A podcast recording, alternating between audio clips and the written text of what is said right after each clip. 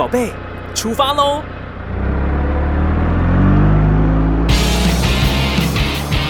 亲子加油站，帮您加满教养正能量。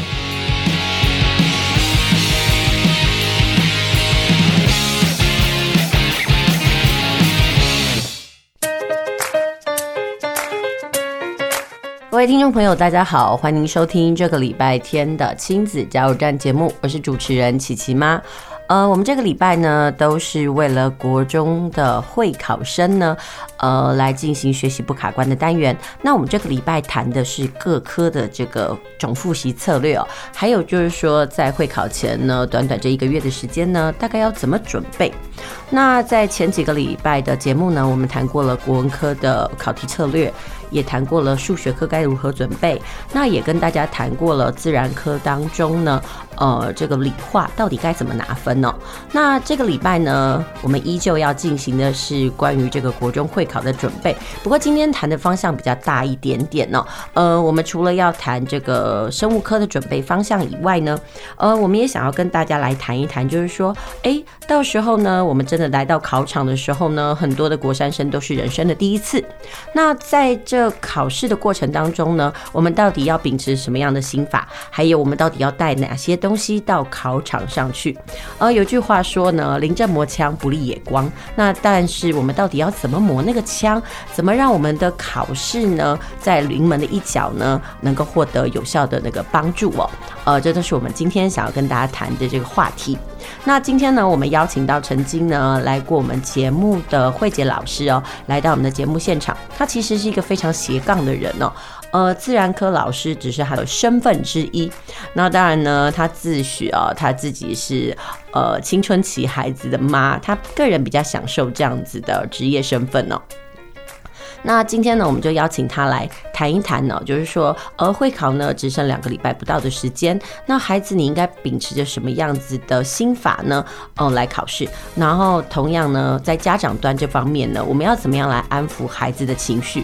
呃，其实要面对大考这件事情哦，不止家长紧张，真正要上战场的士兵哦，才是最害怕的。虽然呢，家长们曾经都接受过大考的洗礼，毕竟呢已经年代久远了，呃，很多时候。呢，记忆会美化，呃，这个过去的那个紧张感，现在回想起来好像什么都不算哦。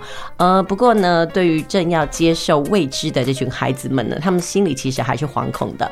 所以呢，在我们今天的节目呢，就想要跟大家谈一谈，呃，我们大概要怎么样来帮助孩子，而孩子自己又要接受什么样子的信念，然后来帮助自己呢？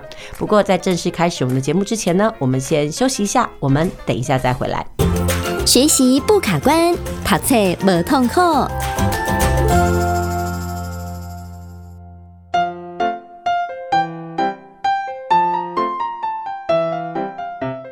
继续回到我们的节目，您现在收听的是在每个礼拜天下午五点到六点为您播出的亲子加油站节目，我是主持人琪琪妈。今天呢，我们要进行的单元是学习不卡关，我们请到了自然科老师慧杰老师来到我们的节目现场，来跟我们大家谈一谈呢，呃，关于会考的时候呢，这个生物科到底该怎么准备？那慧杰老师午安，Hello，大家好。哎，慧杰可以跟大家讲一下，就是说关于生物科呢，因为讲实话，呃，在自然科里面，它大概只占了其中一部分嘛。但是那个毕竟是这个国三生他们在国一的时候呢，呃，读过的科目。那关于这个呃生物科到底该怎么准备哦？那到底有哪一些难关？可不可以跟听众朋友分享一下？好的，呃，生物科呢，其实在会考的阶段，自然科的部分啊，就是大约是三分之一没有错，嗯、所以历届都会考十六到十七题，这是固定的题数。嗯、那我们来想一下哦，就是国一生物的部分啊，我们一不论任何版本啊，三个版本当中任何一个版本，基本上的章节，上学期、下学期都是各五到六个。假如我们说有六个章节，好了，把它算多一点，所以上下学期是不是十二个章节？十二个章节会出十六题，也就是代表每一个章节都不能漏，因为它每一个章节都会考到。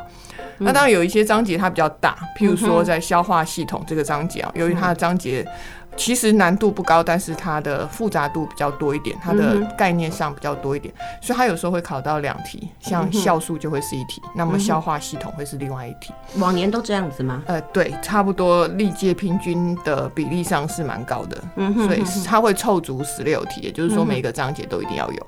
那要提醒各位考生，呃，其实你每一个章节的概念性一定要掌握住，没有一个章节说你可以觉得太简单，然后就忽视不看它，或者是太难，你完全放弃，因为这样你一定会失分。那当然，如果对呃还没有上国中或小一小呃国一国二的学生来说，你现在都还来得及，好，那就是每一个章节都要好好把握。真的，对很多国三生的时候，他就会想知道说，那那可不可以我只抓一些呃一定会考的呢？比如说，你说，哎、欸，就是这十六题，几乎每一个章节都会考嘛。那到底有哪一些我们可能需要特别用力一点去研读，然后搞懂它的？呃，OK，应该这样说好了，每一个章节都一定要会。但是呢，会考现在这几年的趋势，大家也都知道哈。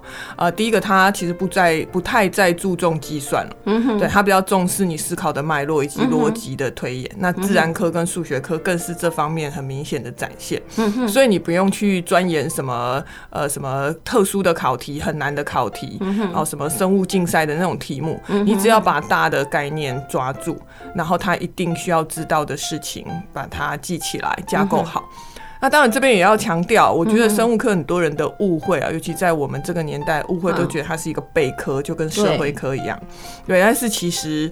我我是不知道社会科，但是我觉得社会科用背的哈，因为我女儿现在国一啊，我发现社会科他们的考题现在也非常灵活。对，我也觉得它非常的灵活。对，所以用背的其实也不一定能够拿到分数，你只能可能就是基本的，但是它有一个纵横的概念，一个史观的大的概念去看的时候，它会变得嗯，对学生如果死背学来说，他会觉得难度很难，他都搞不懂。可是真的你有整个了解，然后用逻辑去想的孩子来说，他会觉得这个就是。很正常的概念，那我觉得自然科也是这样。如果你是用十倍的，也许你在月考的时候会觉得，哎，应付还 OK，就是拿一个不太离谱的分数。对。可你到会考的时候，你会觉得你其实蛮撞墙的，因为你从头到尾就没有把它搞懂。那更何况是国三生，如果已经到现在这个阶段啊，距离会考很短了嘛，那距离国一已经很远了嘛。对。所以要是用应记的，你大概也忘了差不多。然后要记的东西这么多哈，国学。的部分，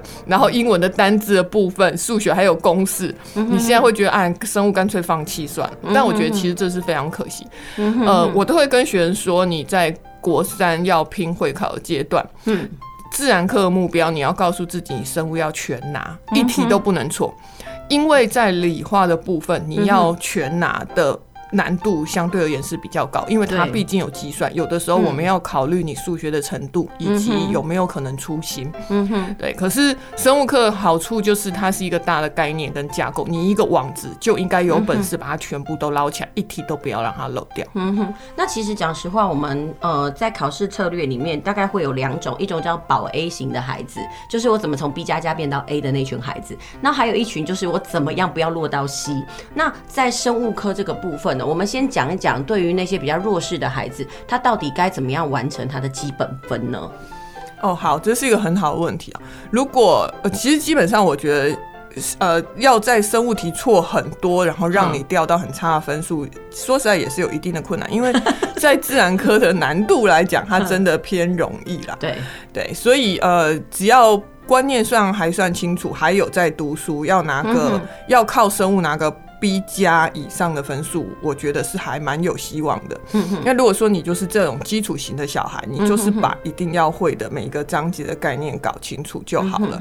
对，那呃，譬如说，我们举几个例子比较实际好了，像血液循环这个单元，它的呃内容来说基本上是偏简单，因为它只有几个东西：心脏、血液、血管。就三个，然后再串起来的，就是有一个它的呃血液怎么在心脏跟血管当中跑来跑去的这个过程。对，好，所以概念上来说它是很简单的。如果今天你的运气不错，血液循环只出一题，然后它考在血液的种类啊啊血管的种类，甚至心脏的腔室这种题目，那它是非常基本的题目。哎，对，那这种题目你只要有读书，你就不会，你就不应该不会。嗯哼，对。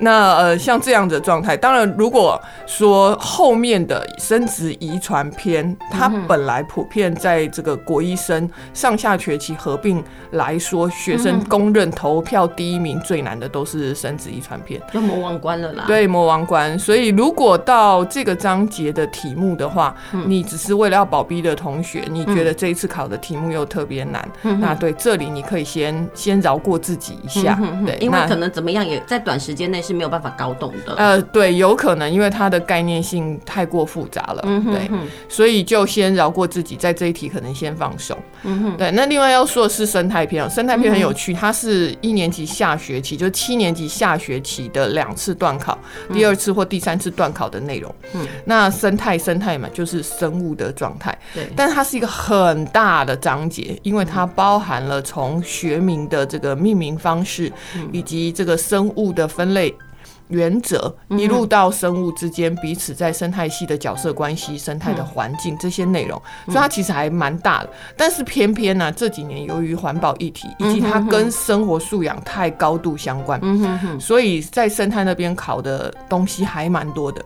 那但是我觉得平安一说它是一个很好掌握的章节，对，那它也只有几几个呃脉络，譬如说第一个是生态的角色非常常考，对，那生产者啦、消费者啊。分解者这个东西是很基本的，其实那要观念就对了。对，它其实考的真的是观念。另外一个第二横常考就是那个能量塔，能量塔也只有几个重点，嗯，就是呃从上到下它的能量阶层分类是怎么分的，能量传递是怎么传递，会损失多少，嗯、那会用什么方式损失？嗯，那毒毒性的累积就是在这个传能量传递的过程当中，假如有污染物、毒物进来，如果不能排除，它在累积的过程中。它会呈现一个什么样的状态？大概就这几个，它也没有办法跳出这几个的架构之外，还能够新出什么样的题目？那难的地方只是，也许他会用非常生活化或者是非常吊诡的文字。很多孩子其实是被文字困住了。那你如果跟他说，哎，其实他就是在问这个，他们是一定可以选出答案的。嗯，可是重点就是那又卡到那种阅读理解跟抓关键字的能力。意思就是，只要很多，其实我发现呢，有很多题目就是我们帮他，呃。解释完之后，他就会哦，但是那时候我都禁不住想，我又不能当灵魂在你旁边陪你去考试，那怎么办呢？所以孩子就说啊，意思就是我在讲解的时候他听得懂，但是考试的时候他还是卡同样的关，所以就是那个题目的理解很重要，就对了。呃，对，所以如果战线拉长一点，呃，我们等一下说国三生的部分，因为国三生是已经没有战线时间了，你们就已经直接推上前线了，真的。对，那我现在就是。额外拉出来说一下，战线如果拉长，譬如说小五、小六要准备升国中的孩子，嗯，你们的时间是最充分的，真的。然后心智成熟度也已经到一个不错的水准了，嗯。那么我觉得除了阅读之外，就是最大的建议，如果要提三个，就是阅读、阅读、阅读。大量的阅读啦，就是嗯，而且。阅读其实有两个两个方向，一个就是你不管读什么都没有关系，即便是看小说也没有关系。对，你只要看那个文字量足够的书，因为这会有一个很实际的的呃功效，但是它没有办法在短时间达成，就是你的阅读速度的提升。真的对，那题目现在一零八课纲嘛，好像那个我女儿上一次考月考，她的学校在国文科里面，国文科一科一次月考的范围出了八张考卷，八张是正反面哦。哦，对，所以我觉得很多很可惜的情况是你不是不会，你是写不完。真的，我都跟很多孩子说你要练速度，练速度。但是我说真的，有些学校的题目就真的是偏简单，然后他们就误会以为那是常态。但是我真的觉得是每一个学校出题的风格跟那个。个文字量都不同，有些孩子他就是呃不同的学区吧，那些孩子怎么考都大概九十几分，然后他们去看一些，哎、为什么有一些好明星学区的学生他怎么考那么烂？结果真的，一看到对方的那个考卷的时候，他们吓到，哎、根本就是他两倍的量。所以我真的觉得，不管是哪一科，阅读速度好像都是一个关键，不是不会，因为讲实话，时间拉长，每个人成绩都很好，只是考试考的就是在怎么在这个短时间里面赶快抓题抓到关键字完成。所以我觉得这几年的考试，你说理解理解。好像还是考那个速度哎、呃，速度还是一个基本功啦，可是偏偏它不是一两个月练得起来，你没有办法用一两个月大量看书就快速提升。对，所以才会建议，如果你的战线很长，你现在是小五、小六哈，那当然这个学期眼看在几个月就要结束，你有一个很长的暑假，趁这一段时间开始，对，好好准备你的阅读量，你还有呃两三年的时间可以为为会考，虽然看起来离你很遥远，但是阅读是最没有压力，可是最好打根基的。因为呃，你。呃，应该说作家吴淡如说过一个理论啊，哈、嗯，这当然也许不是一个很很实际实证研究的科学，嗯、但我觉得在我自己身上以及在很多人身上都可以看到，确实是这样。嗯、他说每阅读十万字，嗯、你的阅读速度会提升一倍，嗯、但当然这一定会有个极限，你不会一直提升到就是你快到秒读，这也不太可能。但人类的视觉动态视觉是一定有一个极限，但确实快跟慢会有差别。你会发现有习惯大量阅读的人，对。在阅读长篇的状态下，有两个好处。第一个是阅读速度的提升，第二个就是耐性。嗯，对，很多小孩是你回去问他说，这题怎么会错？这题考的很基本，他会跟你说题目太长。那你问他说哦，所以看不完嘛？他说不是，我没有耐心看。真的，我真的觉得没有耐心看是真的。这几年遇到很多的那个孩子真的是这样。那但是所以这个方法就是来，我们拆开一段一段读。所以这个真的是要培养的啦。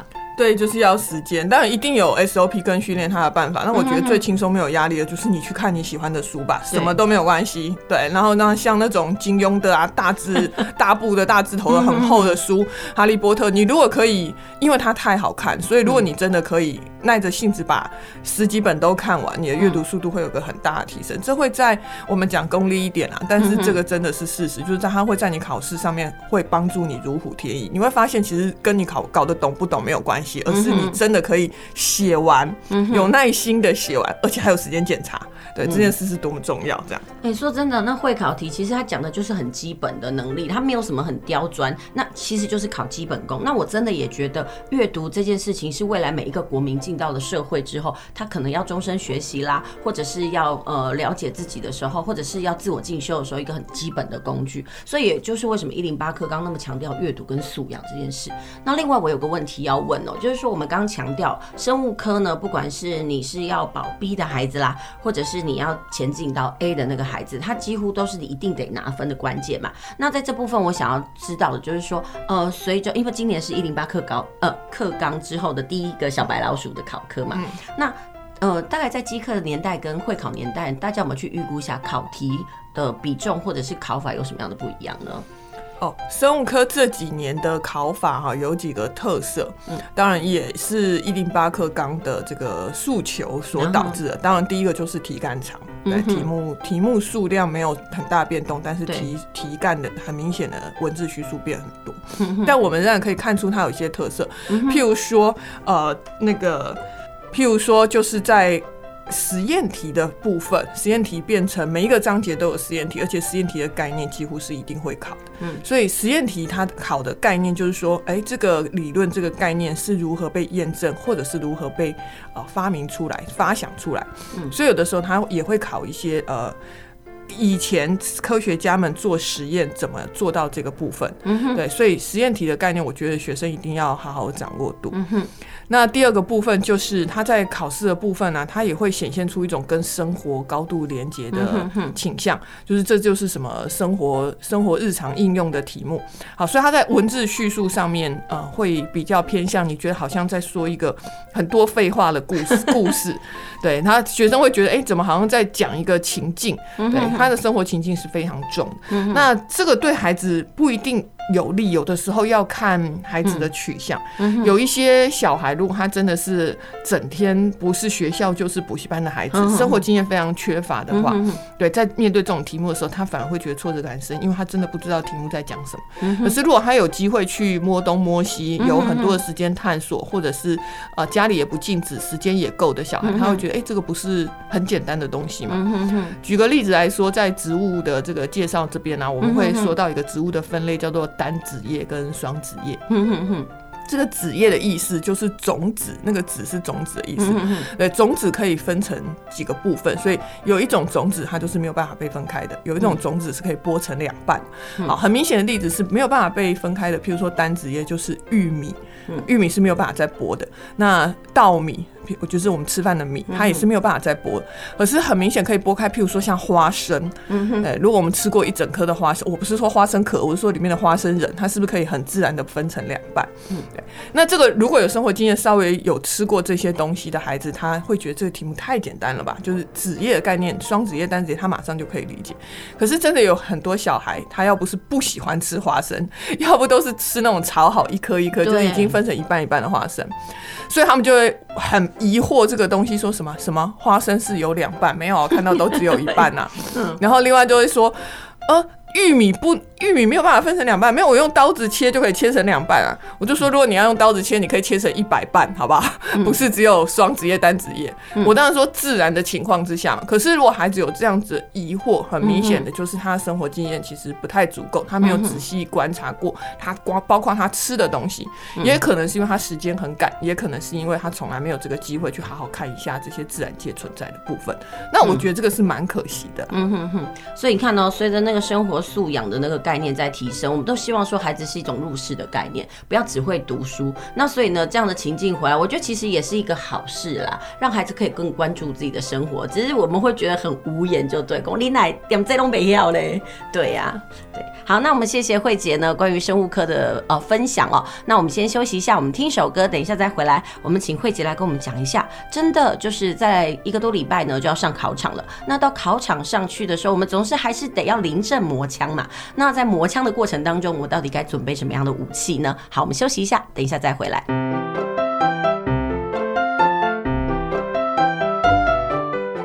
继续回到我们的节目，您现在收听的是亲子加油站节目，在每个礼拜天下午五点到六点为您播出，在空中陪过你一个小时哦。那我是主持人琪琪妈。那今天呢，我们邀请到了是自然科老师慧杰来到我们的节目现场。在上一段的节目里面呢，他跟大家谈就是生物科的这个应考策略哦。其实还是回归到一个问题啊，不管哪一科，阅读都很重要。那因为在距离考试呢不到两个礼拜的时间呢，那其实孩子每次到了考场的时候呢，哎，到底要不要念，然后要不要临阵磨枪抱一下佛脚？关于这个部分呢，我们请慧姐来跟我们讲一下哦，她的心法好了。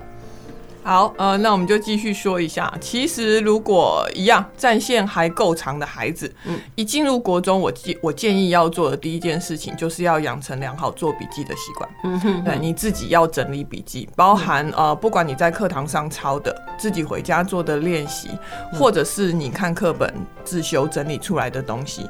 对，我我的意思是说，那个笔记必须是你亲自手写下来的，而不是呃看课本或者是讲义自。修帮你整理好的那些快速阅读的东西，嗯，如果你真的有心读书，你去看那些帮你整理好的东西，你就会发现一件很有趣的事情，是你看不懂，对，因为那个完全省略脉络，只有把重点抓出来，而且它不一定是你符合你思考的脉络，所以你去看那个东西，除非你自己读过。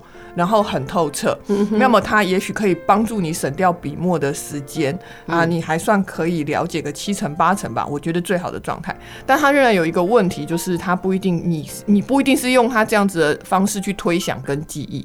所以我觉得你真的还是要自己做，强烈建议不要偷这个懒。那当然做笔记有很多的方法了，你如果真的不想写太多字，现在都有不想写太多字的办法。对，这个东西我觉得很多孩子眼睛会亮哦，有笔记可以不要写太多字，那到底是什么方法？呃，好，当然这一来一方面是这个笔记的方法也在日新月异嘛，现在也不流行像我们那个年代可能就是整段重点抄下来，对，那也不是什么笔记啊，那个就是照书抄一遍。你知道说到笔记这件事哦，有时候老师在黑板上就有板书，那你就会发现哦，呃，因为现在都是用那个呃网络或电子白板嘛，所以老你的讲义跟老师讲义是同步的，那。有时候老师为了写笔记的关系，呃，那个空格不够大，所以他就会拉一条线。等到你去看孩子的笔记的时候，嗯，啊，你也在拉这条线，你在拉什么意思的？还有你抄这句是什么的？然后你就会觉得，哦，你们跟稻草人一样呢，就是老师写什么你写什么，那到底是什么？你根本都没有去理解。所以我觉得抄笔记一个最根本的精神就是你必须知道你到底在干什么。哎，对，琪琪妈说这个是非常关键的，因为有的很多孩子甚至懒到他愿意写下来，至少想一想那拉那条线，可能还可以被他推出来。我有看过小孩就是直接问说：“老师，我可不可以拿手机出来拍照？我不要抄了吧？”我跟你保证，你回去再看，你也不知道那是什么鬼东西啊！对，真的要搭配着你那种上课，很多孩子就是那个懒呐、啊。那我真的觉得学习没有捷没有捷径，真的就是勤劳做好每一步，那就是重点。没错，就通常都是越快的越慢嘛，对，跟养小孩是一样的道理哦。欲速则不达，假定动破哇，今天我讲的都没有错。而且你现在跳掉的东西，总有一天会回来要你还。对，那以会考来说，它很现实啊，你 你最多就是等三年，他就一定要来叫你还。那以人生来说，你反正总有一个阶段要回头处理你在人生中曾经跳掉的事情啦。孩子们，不要骗自己了。真的，也没有，就像你刚刚讲的，有一种哎，还是回归到那个孩子可能会。眼睛一亮的问题，什么方法可以不要写这么多，然后我还可以做好笔记？好，OK，现在当然有一些错题的机器，就是叫做错题机。嗯、你把那个题目拍一拍，你就不用抄题目，嗯、它可以直接列印出来给你。它的共用有点类似标签机，然后一台好像也不怎么贵。嗯、对，如果我觉得家庭经济可以负担的话，买一台小孩方便到也 OK。其实机器不贵，是耗材贵啊，就是它里面印的那个纸是呃会热感应嘛？对，热感应的纸，它会要要就是。一不断替换，它是一个耗材，所以它可能在费用上，我觉得倒是有点压力。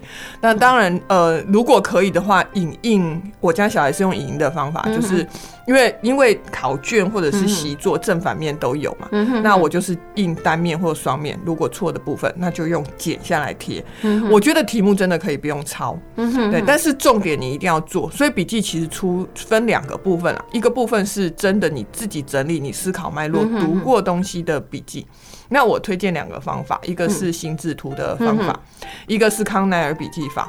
对，那心智图啊、呃，是我自己比较高度运用，因为在自然科上啊，呃、心智图是一个很好用的概念。嗯、那我自己觉得康奈尔比较适合文科，譬如说国文、英文这种科目。嗯、对，但是也有人持不一样的理。不一样的感想法，但我觉得这个东西就是个人的领悟跟应用，没有绝对正确的答案。那可不可以跟大家介绍一下心智图？我觉得大家很熟。那康奈尔的话，可能如果没有做笔记的孩子，可能不了解什么叫康奈尔，就是它其实就是把一张纸分为三等份，对不对？对，好。那关于这个部分，大概怎么操作？简单跟大家说一下。好，康奈尔有三个部分，一个就是笔记的部分，它是那张纸就是 A4 纸，而且它不像心智图要横着用，就是可能比较习惯大家书写的模式，它是呃直着。使用，然后最大的一块，我觉得大概差不多占占三分之二吧，就是笔记的部分。它的笔记部分呢是允许大量段落式的抄写，就是你可以把整段剪下来或抄下来是 OK 的。嗯，然后呢，在它的左边呢是有一部分整理的部分，这部分整理，我觉得这剩下这两个部分才是这整个笔记最重要的精华。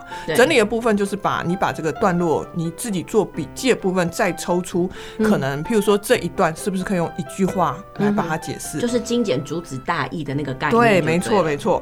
然后呢，在它下方呢，就是摘要。其实摘要就是会变化成考题的重点。嗯哼哼对，所以其实如果你经过这样子笔记整理摘要三个步骤去去无存菁，嗯、把那个诊断的概念留到最中心的几个关键字或几句话，就可以把它说完，然后你也记起来了。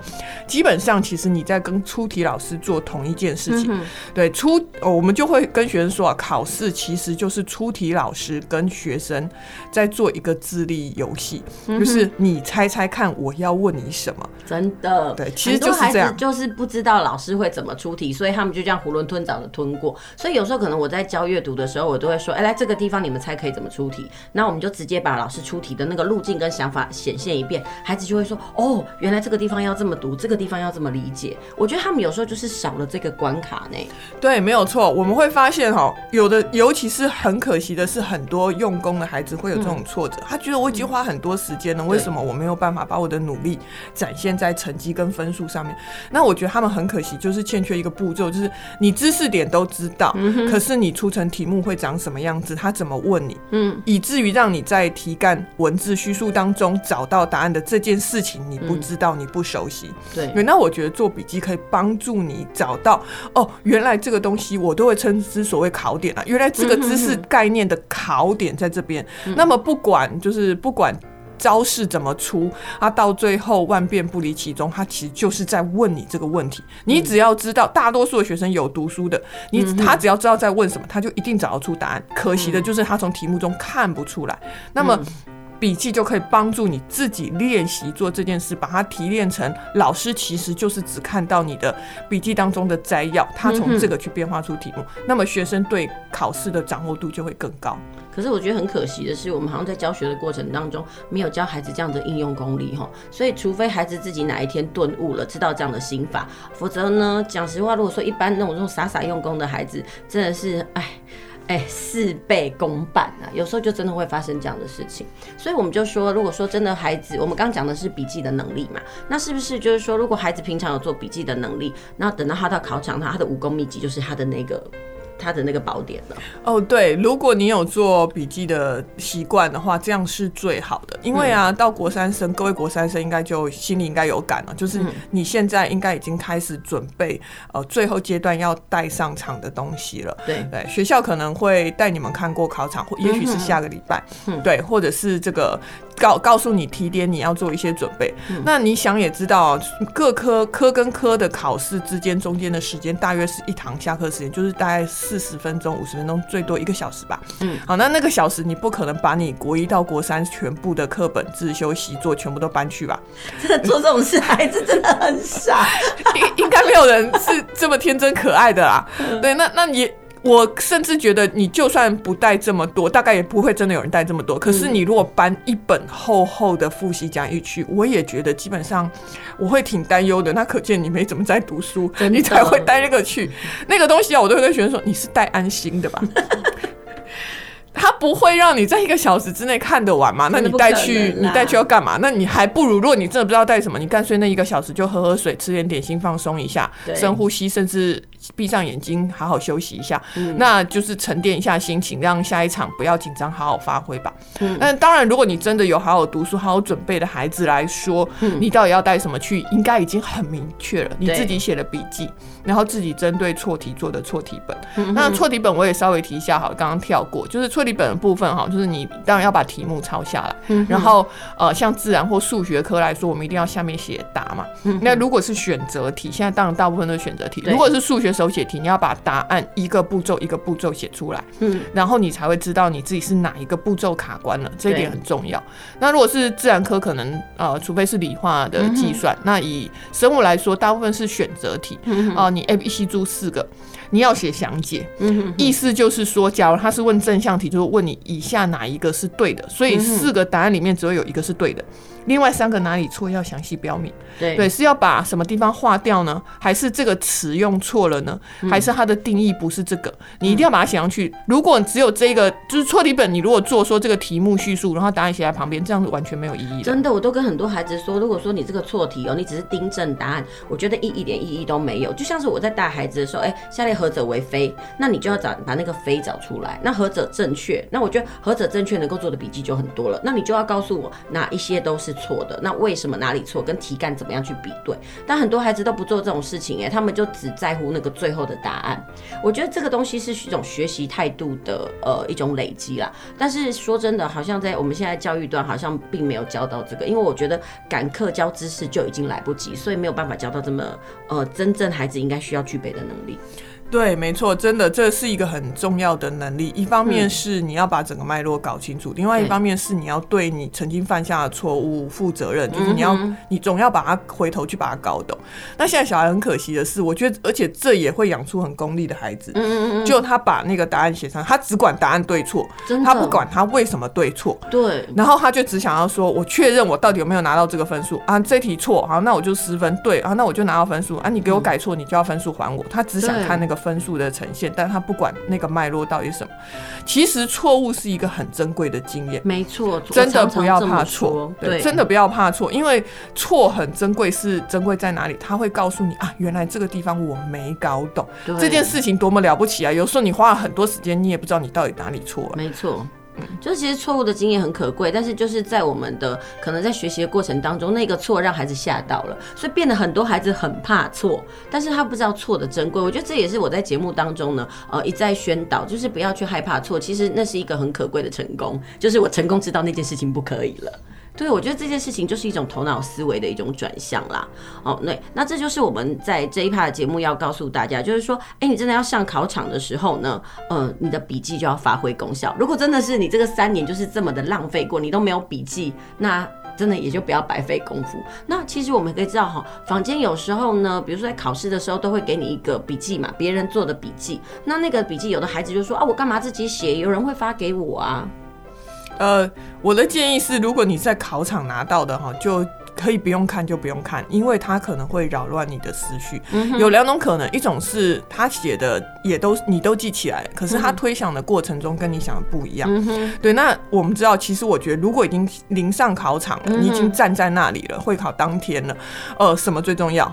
两件事啊，就是第一，不要乱吃东西生病；嗯、第二，就是稳定的心情。真的，因为已经到你都坐在那边，站在那边了，其实你再多做什么，嗯、真的能够挽救分数的，也最多就是你真的运气很好，考前读到什么，考前 看到那个英文单字，等下刚好出来，这种几率低一低啦。第二，它大概也就是一两题啦。真的，哎，那除非你是那种要拼。A 加加就 A 加到 A 加加的那种状态，可能一两题啊，呃，就是我的意思说，它的影响实在不是很大，微乎其微啦。对，微乎其微。那我们也不要去赌这种几率啦，平常长远的、长时间的扎实的功力才是最重要。真的日进有功啦，不要有那种短视啊。但是偏偏现在的孩子真的是很短视近利，他们就觉得啊，五的后啊，然后呢，永远都是祈求一种侥幸。我觉得这种东西是让我觉得啊，你们什么时候才会知道一步一脚印，然后呢，那种恒长的那种能力呀？对，没错，所以呢，呃，你在考场拿到的东西，如果有这种危险，就是会让你心慌意乱，要不就是混乱你的思绪的话，我的建议是不要看，那你就看你自己带去的东西，那是你最有把握的。嗯，对，所以这个功夫你大概现在开始准备，准备就是想一想，你到时候每各个科目，因为考五个科目啊，各个科目要带哪一些东西，现在是做最后收拾的阶段。嗯，不要到时候考前前一天想说，哦，我今天要带什么？拜托，孩子事先做准备，永远都是好的。尽管他只剩大概快两个礼拜的时间了，这对你都是很有帮助的。好，那我们谢谢慧姐老师的分享。那我们先休息一下，我们等一下再回来。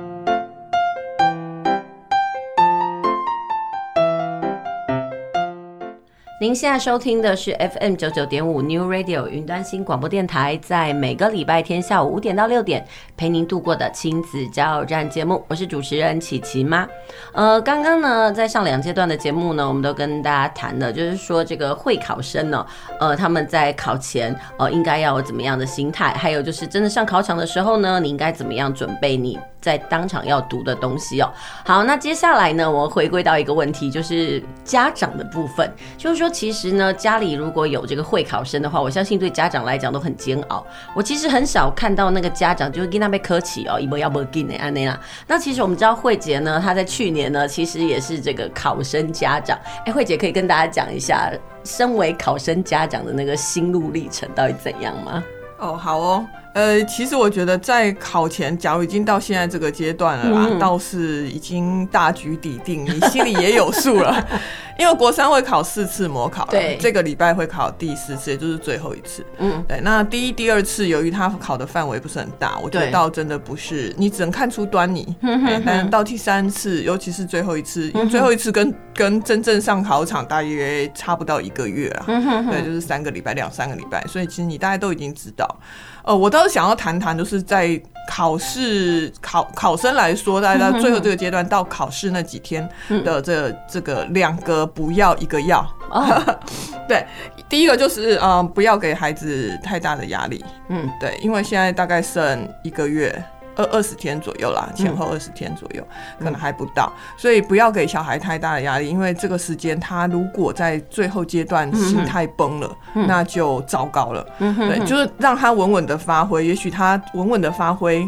呃，可能还还可以超常发挥。对，对我儿子上去年的考生嘛，他们班就有一个，嗯、就是一般来说，他四次模考，大约算出来最好的一次，嗯，是啊三个 A 呃三个 B 加加两个 B，嗯，所以这样看起来就是嗯。大概是中间，对，中间或到中间下面一点。如果是以高中来说的话，嗯、不是一个顶优秀，但当然也不到太糟糕的状态。嗯、可是他呃会考的时候超常发挥，因为非常稳定，然后可能当然也是运气好了，因为有的时候真的跟运气也会有一点关系，但运气不可控。嗯，那这个孩子大概运气好，他居然考完试会考发布成绩有两个 A，嗯，所以上了一个很不错的公立的高职，然后是他喜欢的科系，他现在读的非常愉快。嗯，所以我觉得最后阶段真的要保持住他的心情，让他能够有机会超常发挥，至少让我们能够正常发挥，所以不要给他压力。对，那第二个部分是，呃，考完回来不要问，嗯，不要问说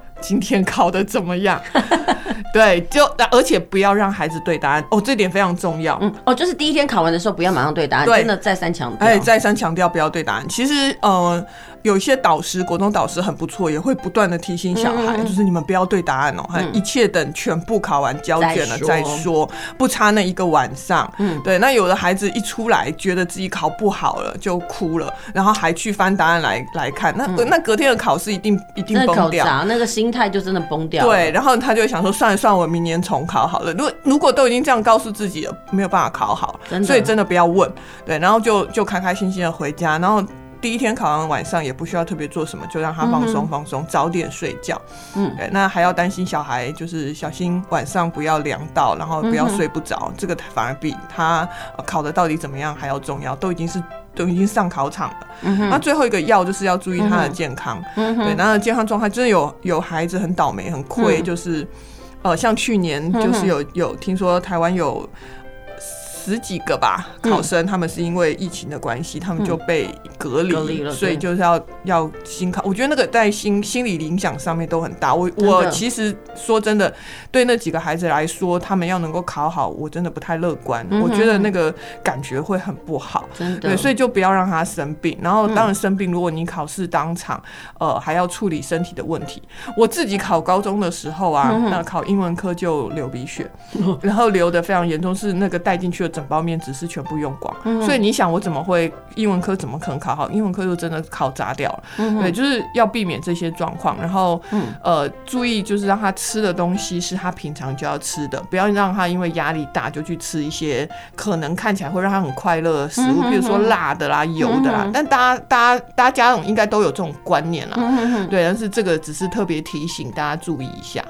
真的，我觉得考生的心情反而是呃所有的东西的根基啊，因为心情如果崩了，你你不管怎样都没有办法正常发挥。那其实，在家长的部分，虽然是真的是很心焦嘛，对不对？哎、你刚刚讲到一个点哦、就是说其实模考，哎、你觉得模考成绩跟孩子的到时候的反应其实会有落差吗？一般来讲。其实差不多，对不对？落差不会太大了，嗯哼哼，除非他有什么特别的原因在最后反转，譬如说运气特别好，对，那我们不要赌这个啦。对，那所以其实家长其实应该心里都有底了啦，就是说孩子大概就是他几次的模考，那其实都是国中三年的展现，那所以家长其实心里有底，然后只是希望孩子说，哎，在这样的根基上，呃，保持着平常心去应考。对，真的，其实国三生呃，现在听到的话。你能够做的事情很少了，就是好好把自己照顾好，然后把该做的事情做好，然后把心态稳住。但当然，如果是国一、国二生，你还大有可为，时间还很长。对，那家长在这个过程中的陪伴，其实。呃，虽然说我刚刚讲那些心法是啊、呃，要应考的国三生才会用到，但事实上我觉得对现在家长也很有用。有的时候，嗯，呃，孩子的一时的成绩不是最重要的，的对，帮助他能够保持心态正常去面对学习这件事情。啊、呃，我会一直跟家长说，续航力比爆发力要重要。没错，我们就是总总之就是东方的父母太关注在起跑点，但是我们觉得人生漫漫呢、啊，真的是重点是你的终点才是最重要的。你不要真的是小时。了大卫比家，那你赢在起跑点，那又怎么样呢？那你前面没有挫折容忍力，或者是一时都是侥幸得到，那你后来真的是一旦遇到失败，那真的是一蹶不振哦。对。对孩子来说，其实成功是失败为成功之母这句话，我觉得不尽然完全正确，尤其对小孩来说，嗯，因为人的惯性是我们会重复做让我们喜欢、快乐、有成就感的事情。那大人会说失败为成功之母，是因为我们真的可以从失败中提取那个让我们成功的方法跟教训，然后去修改它。